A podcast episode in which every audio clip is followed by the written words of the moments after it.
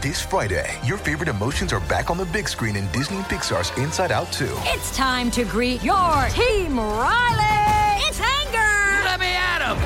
Fear! Safety checklist is complete! Disgust! Ew, ew! Sadness is in the house! Oh no. Hello, I'm anxiety. I'm one of Riley's new emotions. Disney and Pixar's Inside Out 2. There's a part two? We're going! Rated PG. Parental guidance suggested. Only in theaters Friday. Get tickets now.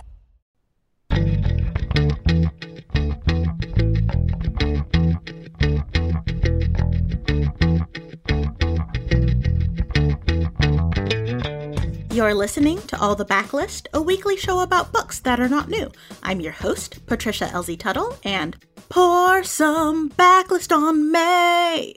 This is episode number 322 and a half, and today I'm going to talk about a couple backlist titles that I'm excited to share with you. Hi everyone, happy August.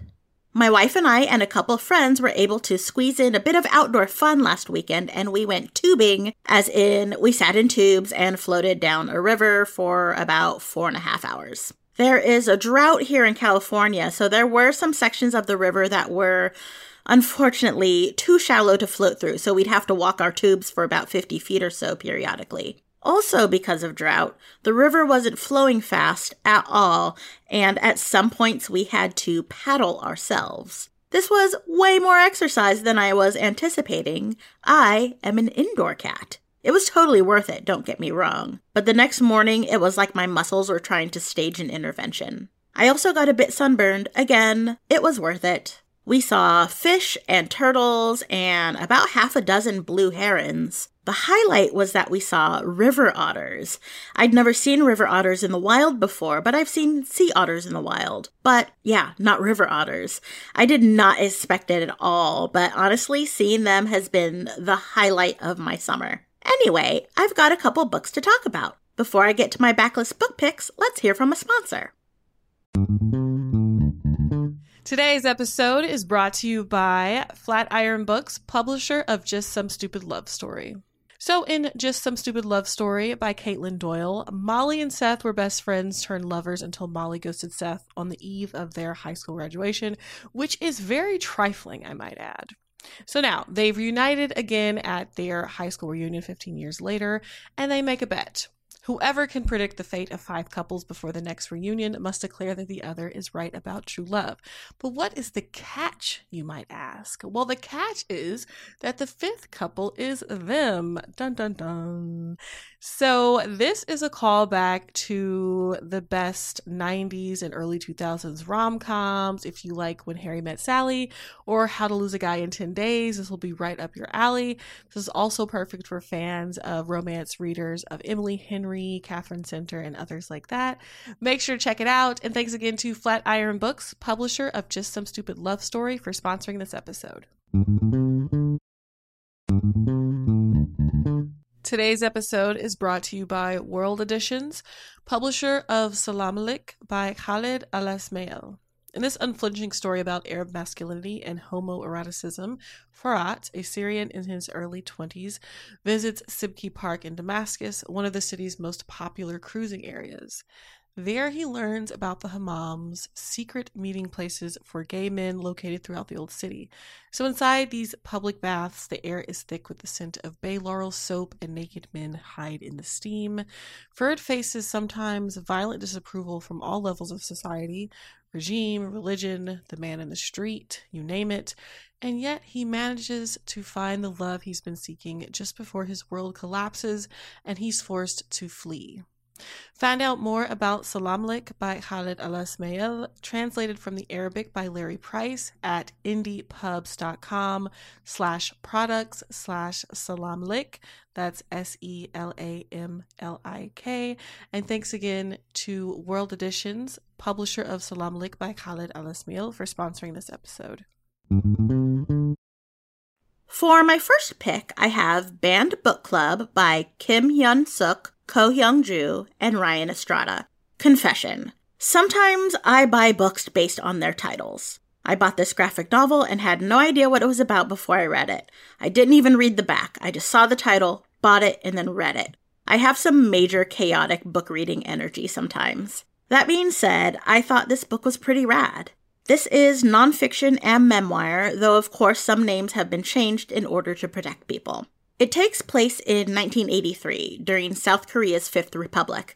This was a military regime, and there was a lot of torture, censorship, and straight up murder of protesters. Content warnings for violence, especially police violence and state sanctioned violence.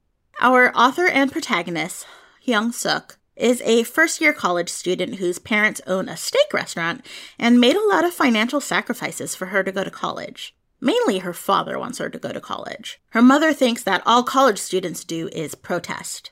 Hyun Sook intends to be at college to study, not protest. Definitely not to get involved with politics. She knows how the protesters are treated and she wants no part of it, so she's desperately trying to avoid getting political. She also doesn't want to get kicked out of school. Of course, her very first day that she arrives at the university, there's a protest and she has to fight her way through to get to class. A faculty member recommends that students busy themselves with extracurricular activities and join some clubs so that they don't get coerced into protesting. So, Hyun Sook thinks this is a good plan and joins the dance team, which is a folk dance team, so it's combined dance and live theater and storytelling. Their performance is also a protest, much to Hyun Sook's shock and disappointment. She learns very quickly that no act is apolitical. The editor of the school paper is on the dance team and asks Hyun Sook to instead join a book club. Hyun Sook is studying English literature and she thinks they'll be talking about the classics, Scarlet Letter, etc. When she shows up, she discovers it's a banned book club where they're reading and distributing books that could get them sent to prison, like The Motorcycle Diaries by Che Guevara, Counter Revolutionary Violence Bloodbaths in Fact and Propaganda by Noam Chomsky, The Feminine Mystique by Betty Friedan, the list goes on. At first, Hyun Sook has no interest in any of this, but her curiosity gets the better of her. I really enjoyed this book. The characters have so much life in them, and I learned a lot about something I knew close to nothing about. And of course, I'm a sucker for a story about how books can change people and fuel revolutions. It's Banned Book Club by Kim Hyun Sook, Ko Hyung Ju, and Ryan Estrada. For my second pick today, it's a tough one. It's titled Hello, I Want to Die, Please Fix Me Depression in the First Person by Anna Mehler Paperny. First, I want to tell you that if you start to Google the title of this book, you're going to prompt Google to give you a lot of hotlines and the search engine will be concerned. Okay. Whew. Trigger warning, like major trigger warnings for suicide. All the suicide highly detailed attempts, children completing it, suicide pacts. The list is long. I cannot talk about this book without talking a lot about suicide. So now is your chance to take a break and come back to this part if you're ready. And honestly, you may not be. If you're a person who struggles with mental illness, and especially if you have suicidal ideation, this is probably not the book for you. Also, content warnings for liberal use of words like crazy and insane as descriptors of people and behaviors. Also, warnings for detailed descriptions of brain surgery. That being said, I think this is a very important book.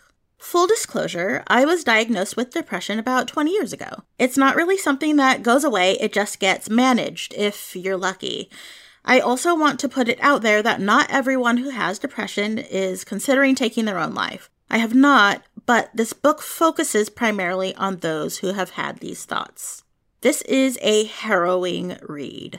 Harrowing. Anna Mehler Paperny is an investigative journalist who has battled severe depression, survived multiple, maybe even countless suicide attempts, and a number of hospitalizations. In this book, she explores with both humor and gravity depression treatment in Canada and the United States. Now, some readers are going to think that the gallows humor is in bad taste, and I get that. That the self deprecation and jokes at the expense of herself and her fellow patients in the psychiatric wing of the hospital are low blows. For me, a person who has had personal experience with related situations, I realize that sometimes you have to laugh because that is what makes things even remotely bearable. I appreciate Paperny's frankness and honesty because depression kills so many people, yet it's so often talked about in some kind of esoteric way or not at all, and that's not helpful. As you read through this book, you'll learn there is still so much unknown about depression, and there is no cure. There are many, many different ways of treating it, and some readers might be shocked at how much of it is a bit of a guessing game. Paperny really covers the range in this book from medication and hospitalization and cognitive behavioral therapy to brain implants and electroconvulsive therapy and microdosing with ketamine. The vast extents to which some people go to get relief from our depression, relief that keeps people alive because without it, depression can be fatal. The author also covers things like how signs can be overlooked how police are called when someone is talking about taking their own life, and how so often that is not a good idea, but there's likely a lack of any other viable ideas in this situation. This book is heartbreaking and outraging and sometimes funny and very, very important. It's Hello, I Want to Die, Please Fix Me Depression in the First Person by Anna Mehler Paperny. That's it for me this week, book lovers. Thank you so much to our sponsor. A special thank you to my totally awesome audio editor, Jen Zink, and thank you for listening. For more recs or general bookishness, check out bookriot.com and don't forget to check out our full stable of podcasts at bookriot.com backslash listen or just search Book Riot on your podcast player of choice. You can find a list of the books I mentioned today in the show notes by visiting bookriot.com backslash all the books. Remember, if you're a fan of all the books and all the backlist and you want to show us some love, please leave a rating or review on Apple Podcasts. It helps other book lovers find us. If you want to talk about books or nerdy stuff or check in on my shenanigans, you can find me on Twitter and Instagram at the Infophile, as in the lover of information, spelled T H E I N F O P H I L E. In the meantime, have a safe weekend, drink some water, and happy reading.